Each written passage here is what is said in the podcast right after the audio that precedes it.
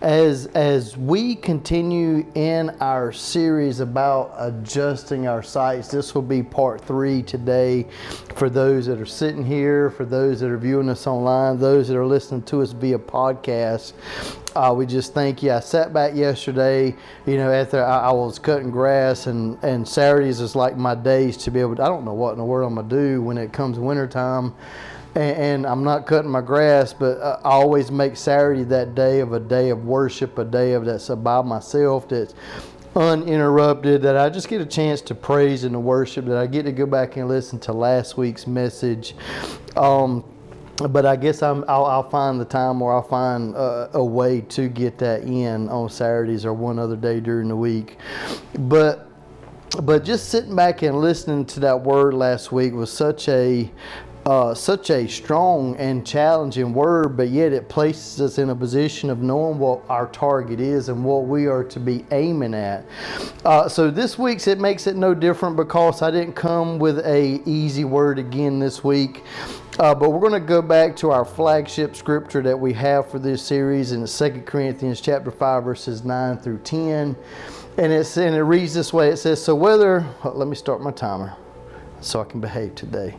So, whether we are here in this body or away from this body, which is to be in the presence of the Lord, our goal is to please Him or our aim. Well, this week I, I this week I used the NLT version because uh, in previous times, if you can remember, it said that our aim is to please Him. Well, this week what I wanted to use was I wanted to use a word that was synonymous with aim and, and goal being the same thing. So it's a goal, it's a target, it's something that we're shooting for, it's something that we're striving for. So verse 10 it says, For we must all stand before Christ to be judged. We will receive, we will each receive whatever we deserve from uh, for the good or the evil we have done in this earthly body. As we continue to dive into this series, there's still so much to unpack uh, on our understanding of pleasing God as our aim. Today, we will cover a topic that is not viewed as positive or popular, but if, if Jesus spoke it, then we must be taught and it must be practiced upon the saints. So buckle up and let's take a journey into God's heart together. Follow me over to Luke chapter 14. Luke chapter 14. And while we're doing that, let us pray. Dear Lord, we just thank you today, Lord. We thank you, Lord, for your presence, Lord, during our moments and our time of worship, Lord, here together, Lord.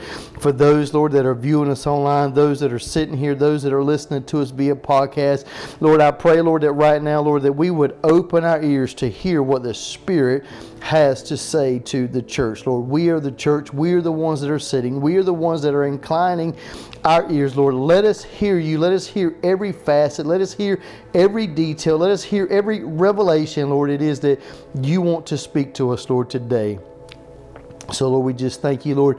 Uh, Lord, just let, let me speak the words that you want me to speak and not what I want to speak, Lord, regardless of what my notes may say, Lord, here today, regardless of what the series may be. Lord, we want to speak your Rhema word, Lord, here today, Lord, so that lives may be impacted and that they may be changed for your glory and for your kingdom, Lord. We just thank you, Lord. Give us the heart to also receive the words that you are desiring to speak to us. We praise you, we glorify you, we honor you in Jesus. Jesus' name. Thank you, Lord. We honor you. We praise you. So, as we take our attention here to Luke chapter 14, verses 25 through 34. And it's no surprise to you that I always have a ton of scripture. But again, as always, I want you to know what the Word has to say and not what I have to say. So in Luke chapter 14, verses 25 through 34, it reads this way. Read with me. Those that are viewing us, read on your screen. And it said, And a large crowd was following Jesus. He turned around and said to them, if you want to be my disciple, you must, by comparison, hate everyone else your father, your mother, your wife, and children, brothers and sisters, yes, even your own life. Otherwise, you cannot be my disciples. And if you do not carry your own cross and follow me, you cannot be my disciples. But don't begin, I'm sorry, but don't begin until you have counted the cost. For who would begin construction of a building without first calculating the cost to see if there's enough money to finish it? Verse 29. Otherwise, you must compete, complete all. Uh, whew, let me start over again on that verse 29. Otherwise, you might complete only the foundation before running out of money. Then everyone would laugh at you. They would say, There's the person who started that building and couldn't afford to finish it. Or what king would go to war against another king without first sitting down with his counselors to discuss whether his army of 10,000 could defeat 20,000 soldiers marching against him? And if he can't, he will send a delegation to discuss terms of peace while the enemy is still far away.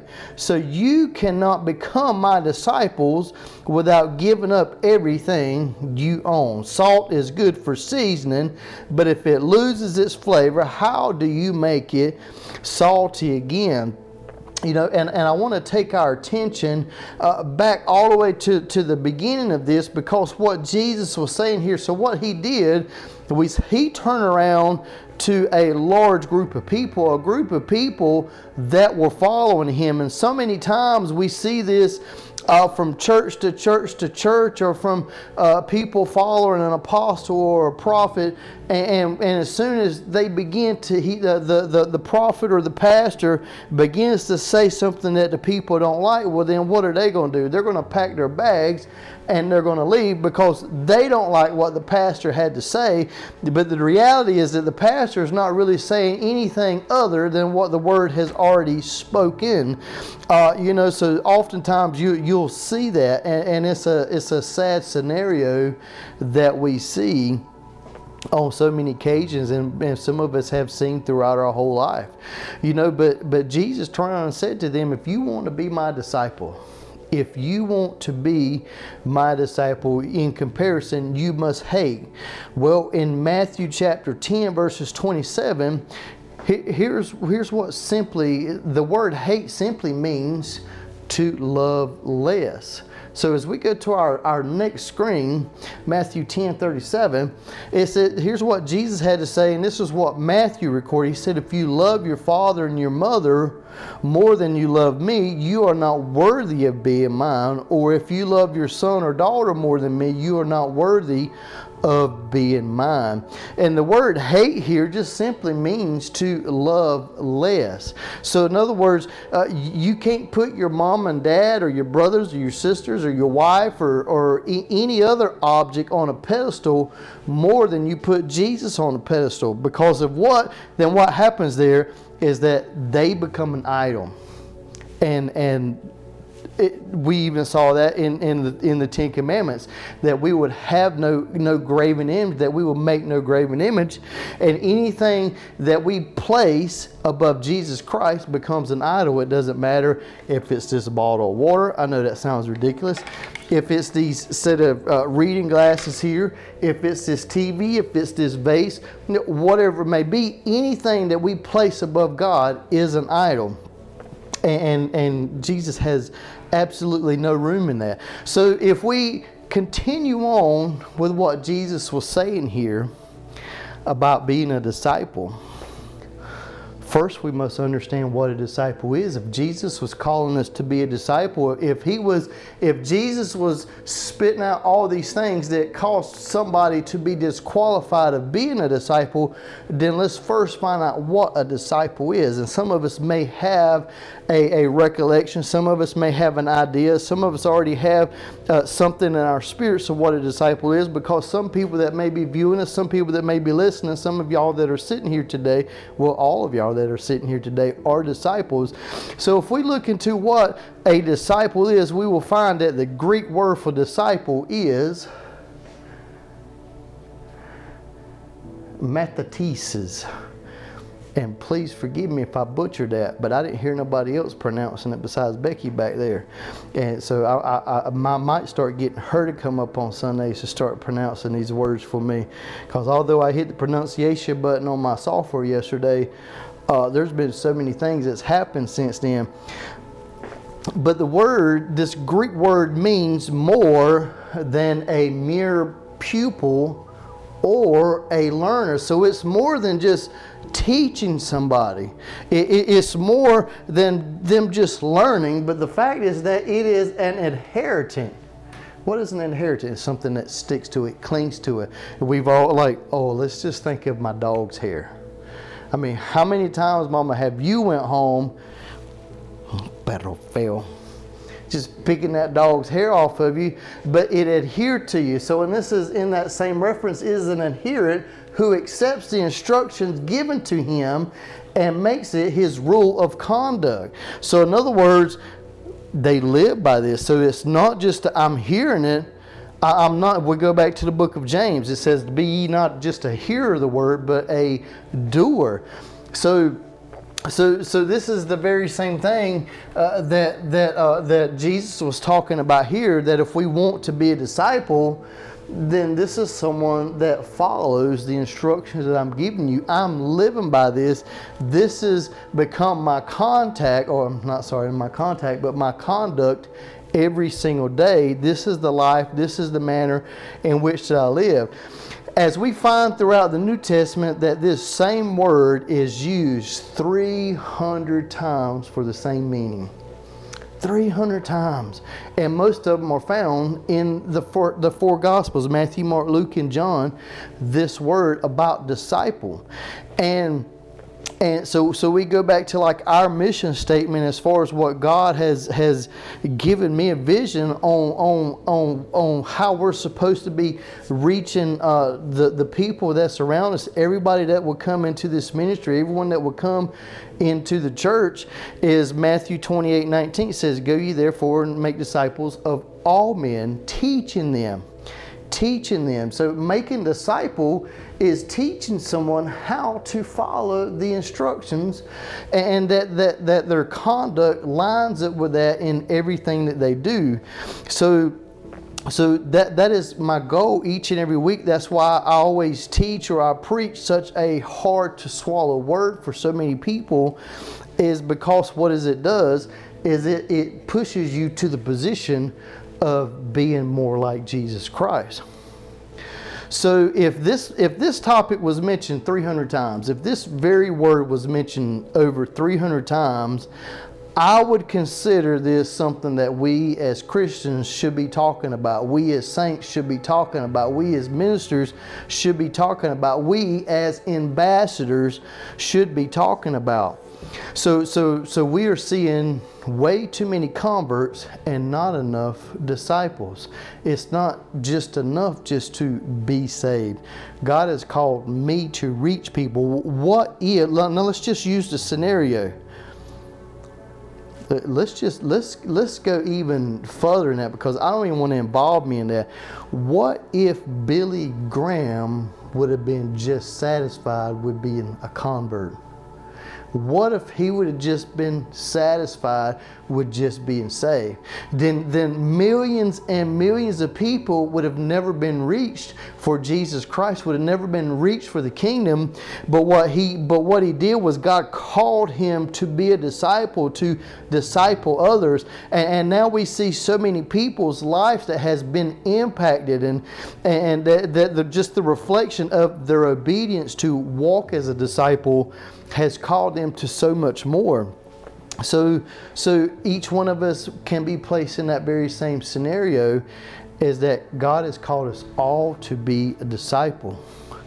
But the reality is, is Jesus said that if you can't do such and such, then you can't be my disciple. If if you if you love something more than me, you cannot be my disciple. If you love, I'm, can I just be real here today? If you love watching a TV series more than you like reading my word, if you like spending your time more with your family than you do with me, then you cannot be my disciple. This is the very same thing that Jesus was talking about here. And and and why why isn't this same message being expounded on? You know, see, and this this all goes back to that Second Corinthians It's our aim to please Him. It is our goal. That is our purpose. That was why He created us for. He created us for that fellowship so that we can help other people to walk and to move into fellowship. It's, it's so much more. I would rather you walk with me two miles than just to walk with me to the mailbox. Am I going to enjoy the conversation and the time on the way to the mailbox? Yes, but how much how much time are we really spending together on our way to the mailbox? But if we walk two miles, then we've just spent uh, however long it takes for an individual to walk two miles. We've spent that amount of time together. So as we continue in this passage of scripture and spiritually hear what Jesus was saying, we must approach this with a broken and a contrite heart. We, we, we've got to hear what Jesus is saying here as absolute truth. We, we can't view it as in, oh, well, Jesus is just trying to be hard, or Pastor James is just trying to be hard. But the reality is, is like I said, if Jesus had to say it, if, if this was emphasized through the scripture over 300 times, then why aren't we living it? Why aren't we talking about it? Why aren't we preaching this? So when we picture Jesus carrying his cross, we can we've all most of us have seen the passion of the Christ. You know, and if you haven't, then I would I would suggest that you go see it. But as we get that that very vivid imagination in our mind about Jesus carrying his cross, we must tag everything that he did that led him to the cross. Everything that he did that led him to the cross is everything that God is calling us to as well. If, if, if God called Jesus to do it, then what makes us any different? It's not that we're trying to be God like, but we are created in His likeness and His image. And the reality is, is if, if Jesus was called to it, then so are we because he was 100% man, he was 100% God, and yet he's called us to do the very same thing. So, so it was a process that built up to the pinnacle of the ultimate sacrifice of sin. I want y'all to follow me over to John chapter 8 and John chapter 6 to highlight on some of the profound teachings that cause so many to stumble away from this truth. John chapter 8, verses 31 through 35. Jesus said to the people who believed in him, let's just stop last week. We remember we compared the word believe with to obey or to or to be honorable. So so so now we're, we're, we're beginning to see a part of this picture, a part of this facet is that these people were being honorable excuse me, but we, we, we're going to find out something here in just a minute. And Jesus said to the people who believe in him, You are truly my disciples if you what? You remain faithful to my teachings. So, so all Jesus just really did is you are faithful to what I've been teaching you. You are walking and remaining faithful in what I've been teaching you. And this is what makes us a true disciple. And so, so many people are carrying a name tag of a position, but they're not fulfilling a role that they've been called to walk in. And, and, again, this is just a cold, hard fact that so many people are just going to walk away or they're just going to dismiss because they don't like that part. This is the part where I find out is do we believe what we read in the Bible or do we or do we read what we believe? So, in other words, do we pick the sections that we want to believe in the Bible and what we don't want to apply to us? we do something else. We saw this happen in another religion. And, uh, I can't remember which which uh, branch of Christianity this is. I think it's uh, Joseph Smith, Book of Mormon, or the Mormons. Was that there was uh, that there was parts of the Bible that he just he removed that, that that he just felt like was more important or was less important. But the reality is, is if it's in Scripture, it's important that we hear what God has to say. You know, he said that that that, uh, that we can't add or take away from His Word. So continue to read with me here again. I'm gonna start this all over again. Jesus said to the people who believed in him, You are truly my disciples if you remain faithful in my teaching. So if we could flip, if we could flip that what Jesus had to say here, let me say it this way. You are a false disciple if you don't follow my teachings. You see it now you would be a false disciple if you're not following my teachings. Let me continue on here. But that's not what it says. He said, You are truly my disciples if you remain faithful in my teaching. Verse 32 And you will know the truth and the truth will set you free. So, oftentimes, so many people will quote the last part of that verse and they'll say, The truth will set you free, but they, they fail to realize that first you must know what the truth is. And there's only one way, there's only one truth, and there's only one light, and that's Jesus Christ. And that's following every single thing that Jesus spoke to us and through other individuals to speak to us, the church as well. So, so you will know the truth. You will know the truth. Again, we go back to this word know that we've been talking about all year long. It carries an intimacy type of terminology to it, a, an intimacy, a sexual type term to know, to be intimate with the truth to become intimate with the truth, to become intimate with the truth when I'm telling you, ladies and gentlemen, those that are viewing us, those that are sitting here, when we get real with God, then we'll really understand how real God is. But until then, you know, Paul said that I might know him in your death. But first, we've got to know his death before we can know the power of his resurrection. Amen. Verse 33, and it said, But we are descendants of Abraham, they said. Now, this is what the crowd that was following. Hey, we're a descendant of Abraham, they said. We have never been slaves to anyone. What do you mean you will set us free? Because see, you see, they already misquoted what he was saying already because first thing he said was, you will know the truth. But the reality is, is they didn't know the truth because they were believing something that was taught to them by man and not given a revelation from God. Amen. And he said, What do you mean you will set us free? Verse 34 Jesus said, and Jesus replied, I tell you the truth. Everyone who sins is a slave to sin. Everyone who sins is a slave to sin. A slave is not a permanent member of the family, but a son is a part of the family forever. So, as we've already started unpacking some of this, because oftentimes I can't, I, I don't never read the full the fullness of the passage of Scripture before I start unpacking it.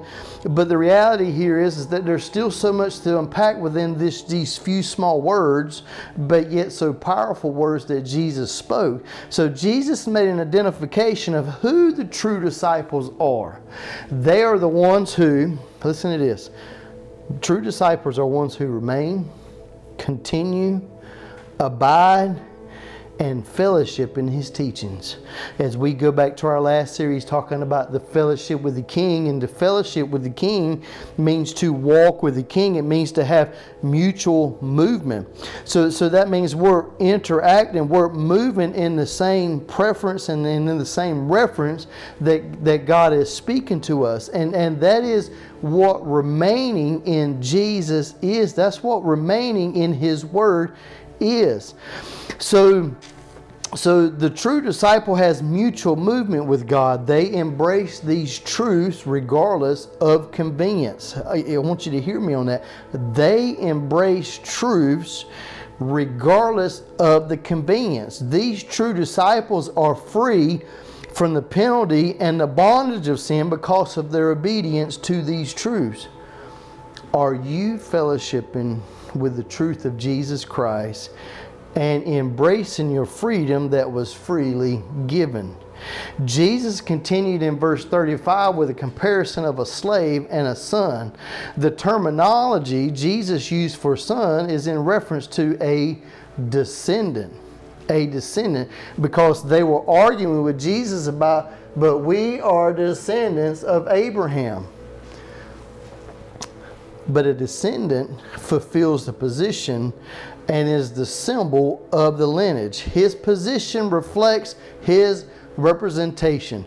Our position reflects who we serve. Our position reflects who we came from. We, we, we, we got to hear this. Who we are and how we act is a representation of who we are bowing a knee to. You know, it's just like we spoke last week about uh, the how the, the the men that built their house on one built their house on the rock and one built their house on the sand. And the storms of life came and, and it wrecked one and the other one remained. But the reality is, is the one that remained it showed that they were built on a solid foundation. It, it, it, it, showed that, that, that, that the storm could, could, not, could not redirect them from who they were or what they've been built upon. So follow me over here to John chapter 6, verse 53 through 68. Yeah, I said 53 through 68 we do have a lot of scripture on this, but I want you to follow me on this because there was some, man, there was some cold, hard truths here that, that Jesus was preaching these people. Now, this was the same crowd. This, these are some of the same people that, that was following Jesus. Now, watch this. So, Jesus said again, I tell you the truth. Let's just stop.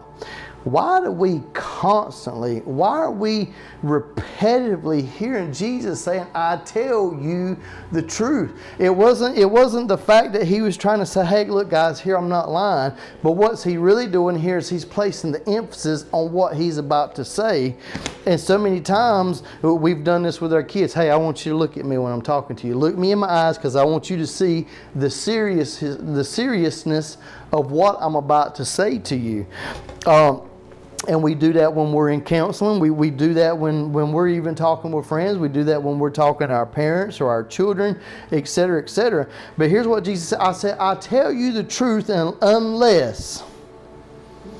Here again, we're, we're going back to what a true disciple is going to be what a true disciple is going to be. So he's used the word unless in this translation here. He said, Unless you eat the flesh of the Son of Man and drink his blood, you cannot have eternal life within you. Eternal life is within each and every one of us, ladies and gentlemen but we must eat of his flesh and drink of his blood. Verse, verse 54. But anyone who eats my flesh and drinks my blood has eternal life, and I will raise that person at the last day. For my flesh is true food, and my blood is true drink. Are we seeing the word true here again? For truly, I tell you, like Jesus is placing these emphasis for people to see and to hear. But so many times we're just stuck. Just can I just read these four or five verses today? This is my Bible verse today. This is my daily reading, and, and that's it. But have we soaked in on it? Have we meditated on it? Have we really heard what Jesus had to say here? Have we really heard what God has to say to us, the church? He that has an ear, let him hear what the Spirit has to say. Verse 56 Anyone who eats my flesh and drinks my blood remains in me. Remains in me. Remains in me. We, we read back in John chapter 8 anybody, anybody that wants to be my disciple must remain in my teachings, must remain in my teachings, to abide, to fellowship, to abide, uh, to flow with, to commune with. Anyone who eats my flesh and drinks my blood remains in me, and I in him. I live because of the living Father who sent me. In the same way, anyone who feeds on me will live because of me. Verse 58. I am the true bread. You, remember me talking about in times past, you you know, I even said this last week, you know, about Moses said, Moses said, Who do I tell them sent me? I am that I am. Here again, we see another I am facet of who Jesus is. I am the true bread. Again, we're getting to the truth. There's a lot of false, there's a lot of uh, counterfeit Jesuses that's being preached. There's a lot of counterfeit gospel that's being preached in America today, and not just in, in America, but all across the world. It's like, can I get a feel good message? But you know, oftentimes Jesus didn't speak in such. Now Jesus moved with compassion, but Jesus didn't oftentimes say things that made people feel good because the truth does what? The truth will make you uncomfortable. And how many of us have been uncomfortable? How many times have we been uncomfortable when we prayed? How many times have we been uncomfortable when, when God gave us a word just to ourselves? How many times have we been uncomfortable when we sit here on Sundays or when you sit somewhere on Sunday getting the word of God? How many times have, have you been that conviction? Because that's exactly what to do. When the truth of the gospel of Jesus Christ is being preached, it immediately, it not tomorrow, not the next day, but immediately conviction sets in because that is one of the roles of the Holy Spirit. So let me continue here. He said, I am the true bread that comes down from heaven. Anyone who eats this bread will not die as your ancestors did, even though they ate the manna, but will live forever. He's talking about the children of Israel. They God rained down manna from heaven. Verse 59. And he said these things while he was teaching in the synagogue in Capernaum. Capernaum. Capernaum. Man, I messed up on that word last week. I was sitting there. I said it yesterday without a problem, and now I'm sitting here today in uh, Capernaum. Car, I'm gonna leave that one alone. We're just we're just gonna keep on going. I'm glad that I can make some of y'all laugh here today, and I laugh at myself, and that's fine. We'll move on to verse 60. So, but, but we know where Jesus was teaching at, right? Capernaum. many of his disciples said, now many of his disciples say this, this is a very hard, this is very hard to understand. How can anyone accept this? Jesus was aware that his disciples were complaining, so he said to them, Does this offend you? Wow. Wow. You know, oftentimes we've looked at people when we've said things that we know was offensive because sometimes I sit up here on Sundays and sometimes I get to see everybody's face where everybody doesn't get to see that face. And sometimes I get to, I can't believe you just said that. What?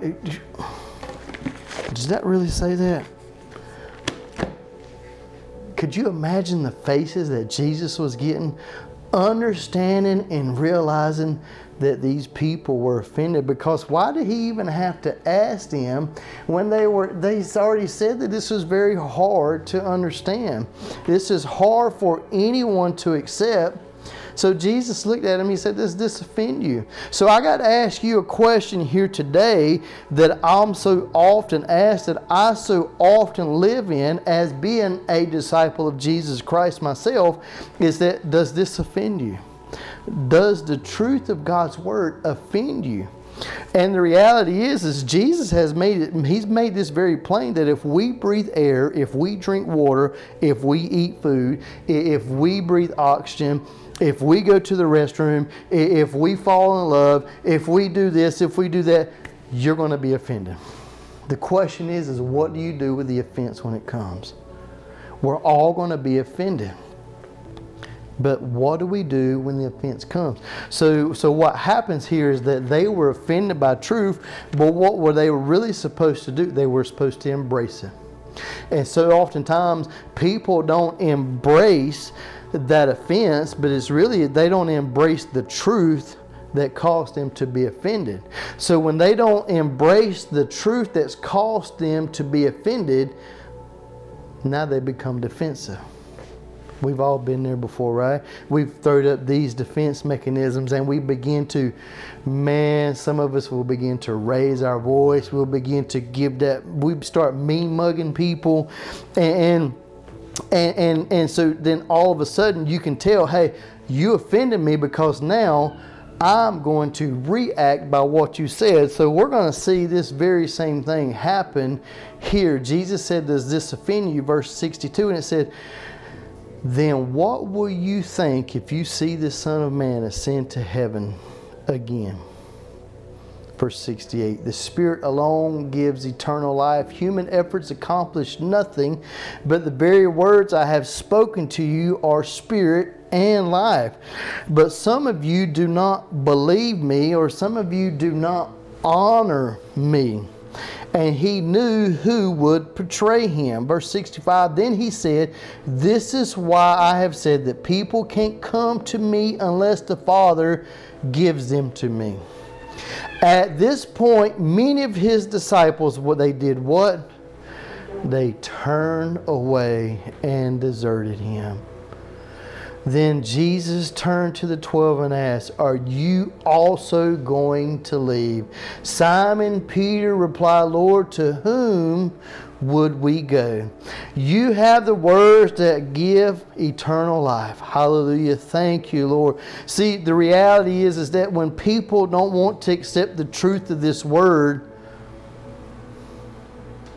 they're not his disciples they're not his disciples because we saw we saw how these people reacted when they become offended and their defense mechanism kicked in is that we don't have to hear this. I don't have to put up with this. And and, and i'm sorry but i'm not sorry. Or way the, way that my wife would say it to me sometimes i'm sorry you're sorry because she wouldn't apologize to me, and that's just a that's just a little joke that me and her have in between ourselves. Is more of a joke for her than it is for me because I'm gonna say, why don't you ever apologize to me? But the reality is, is do we really have to get an apology before we can forgive someone? If we're waiting for an apology, did Jesus wait for an apology before he forgave us? Then why are we so guilty that we must be apologized to? We feel like that we must be redeemed. And I don't want to get off on a tangent about forgiveness and unforgiveness today, but the reality here is that people were offended. People were offended when the truth of God is spoken. You know, and there's been times in Scripture we saw where Jesus offended people with the truth, but there was also times where Jesus said, He said, uh, you know, Peter Peter asked about paying the, the taxes to Caesar, you know, and so Jesus made this reference to Peter. He said, Lest we offend them, you pay them and pay my part as well. And this was the time where, where Peter went down and got, got the coin out of the fish's mouth. See, Jesus, there's, there's a time where we offend for the, the sake of the gospel, and, there, and we don't offend when it's not about the gospel. So, so we got to be careful about how we offend people. You know, so, so what we have to do is that means we have to be conscious in everything that we're saying. Everything that we're saying. So, but I want to get back to this because I, I really want to hit home here with some people. You know, that in, in all of this is in our aim to please Him, it is our goal to please Him. It is our aim to stand before Him blamelessly, is that we must be a disciple. And to be a true disciple means we're going to be offended. We're going to be offended by the Word of God, and we'll watch so many people walk away because the truth of God's Word has been spoken, it's been expounded on, and the Holy Spirit's brought conviction. So, and but then I like what the disciple, the 12, I like how they call them the 12, turned and looked at Jesus and said, if we could just paraphrase it this way Peter said, Lord, I don't particularly like what you said. But where else are we going to go? I, I, I, am not very fond of the truth that was spoken here. Excuse me, but the reality is, is we know that you hold the keys to life and to death. We know that you are the way, the truth, and the light. You see, Peter had Peter was was the one that walked on the water. Peter was the one that got the revelation that Jesus Christ is the Son of the living God. You know, so so so Peter already knows, Peter has already been ministered to about this truth. And it was just a fact of him accepting the truth.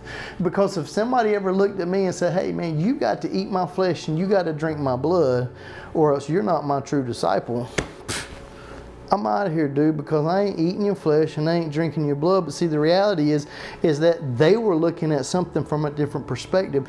And next week, we're going to get into perspective as we end this series uh, next week.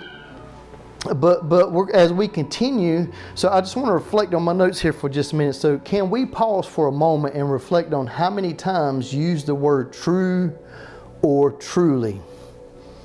You remember hearing that? Truly, I tell you the truth. You are my true disciple if you remain in me. You, I am the, I am truly the food. I am, you know, my flesh is truly the food. Truly, my blood is is what you are to drink. Truly, truly, truly. So the word for uh, I might have missed something on my notes here, but to dist- uh, the word for truth here is just an emphasis. It's, it's, can I put emphasis on it? Can can I boldface it? Can I italicize it? Can I underline it? Can, can I make sure that we're understanding what's being said here? So it is to distinguish a real from a fake.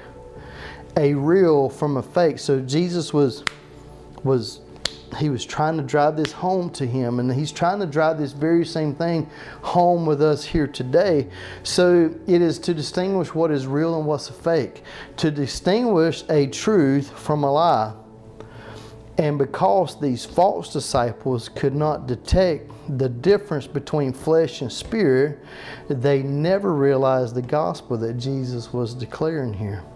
The gospel of partaking of his suffering and his death, a life surrendered to the cause of pleasing the Father. And and and again, this is where we go back to that this is what was pleasing God was that Jesus would speak this, that he would obey the truth of what God was speaking. So as I have said so many times and will continue to say, salvation is free. It's a free gift. But to follow Jesus, it's going to cost you your life. it's going to cost you, it's going to cost you friends. It may even cost you family. It, may cost you uh, for your co-workers not to speak with you. It may cost you to be an outcast. But the reality is, have you considered the cost? Have you considered the cost of what it's going to cost you to follow Jesus? What it's going to cost you to be a disciple? And so many people, we've seen. How many times have we rode down the road and we've seen where somebody started building a house? They started building a building, and we've said within ourselves, or said to people who, who may be riding with us, how long is it going to take them to build this house? I haven't seen nobody there in weeks. I haven't seen nobody in months. But the reality is, is, is maybe they didn't consider the cost. Maybe they didn't realize what it was going to cost them. They didn't take into fact all of the unseens. And, and, we've got to consider all of the unseens of what it's going to cost us to follow Jesus Christ. There's going to be a lot of things that we don't see, but are we in this for the long haul? Are we in it to win it, or are we in it for ourselves? Because if we ever do it for ourselves, we're in it for the wrong reason. We're in it for the wrong reason. If we're doing it just to get our marriage back together, we're in it for the wrong reason.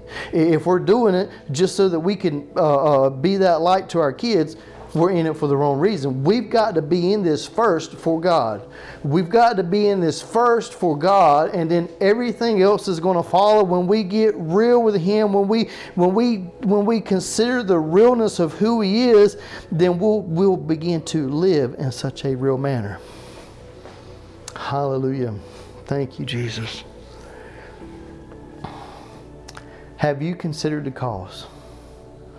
We don't have time today to break down every facet of the way your life is to be lived. By every time we open God's Word, we allow God's Word to penetrate into our hearts, the more we learn the meaning of taking our cross and following Him. You know, every single Sunday, the Lord, uh, the Lord always gives me. The Lord's been giving me series all year, and I've never preached in series before. But the reality for me is that I found out that, that preaching through series is that it allows me to be able to disciple people, and it allows people to be able to to take class 101, class 102, class 103, and to be able to build upon that. It's just like we we looked at earlier this year we talked about the bigger picture. And when we put a puzzle together, we do what? We put the outside first. And then everything else follows in, but every piece has its place. And every piece of what God has called us to has its place. But, ladies and gentlemen, I'm telling you, just because you see this piece right now doesn't mean that it's time to fit in. But what you got to do is you got to remain faithful. You got to continue in to what God has called us to. So I, I, I can't I can't I, I can't right by myself every single Sunday tell you how you need to be living how you what you need to be doing to be a disciple.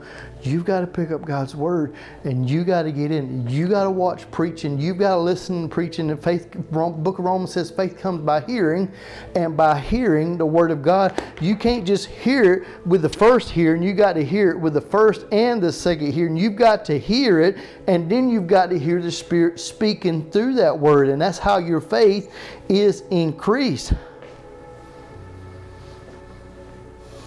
the more real that Jesus' cross becomes to us, the more we embrace our cross in obedience.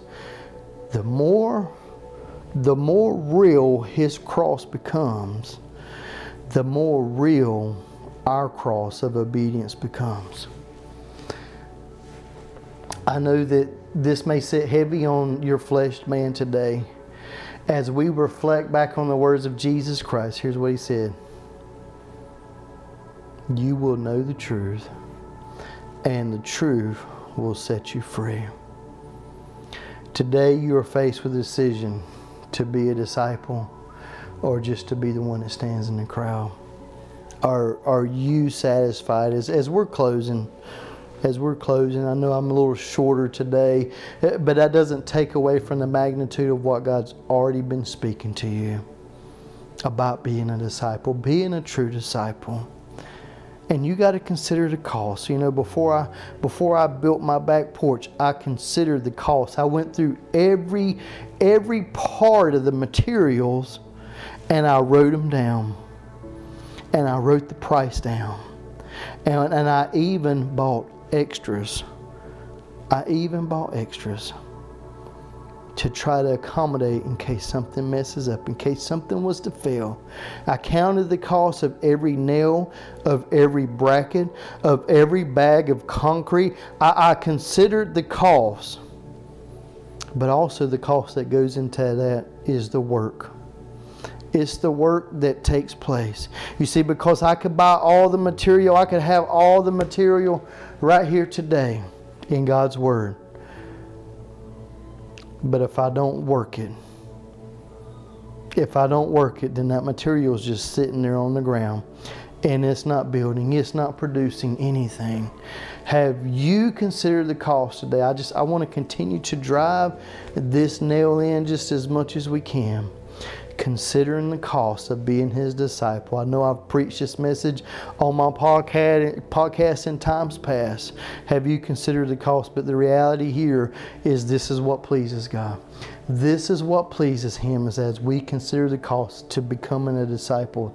Let me pray with you today. Dear Heavenly Father, Lord, I thank you today. I thank you, Lord, for your love. I thank you, Lord, for your call, your call for us to follow you, for us to be in fellowship with you, for us to be in mutual movement with you, Father. Today, as you've, you've made it so plain throughout your word, Lord, that we must partake of you, that we must partake of every fast of you, that we must partake, Lord, of everything, Lord, that led you to the cross and everything from the cross forward. Lord, as we lay our lives down before you, Lord, I've counted the cost. And sometimes it, it, it, seems to be such a high price to pay. But the reality, Lord, is you've given me your grace. You've given me the empowerment. You've given me the ability to do what truth demands. Lord, I pray today, Lord, that those that may be sitting here, those that may be viewing us online, those that may be listening to us via podcast, Lord, that they would take into heavy consideration, Lord, what this cost will be for their life, of what it's going to be, Lord, what it's going to cost them to be pleasing to you. Let, let this hit home with us, Father.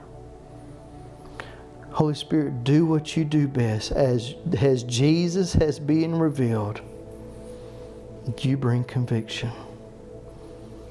Minister to their hearts, Lord, right now. Each one of them know who they are. And Lord, and I pray, I pray that you would continue to be with them. Be with us, Lord, as we part ways, Lord, here today. We thank you, Lord, for your word.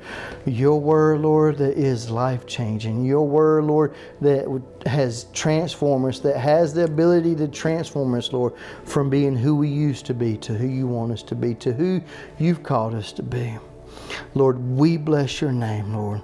We glorify you and we honor you and we thank you in Jesus' name, Lord. Amen and amen. Thank you, Lord.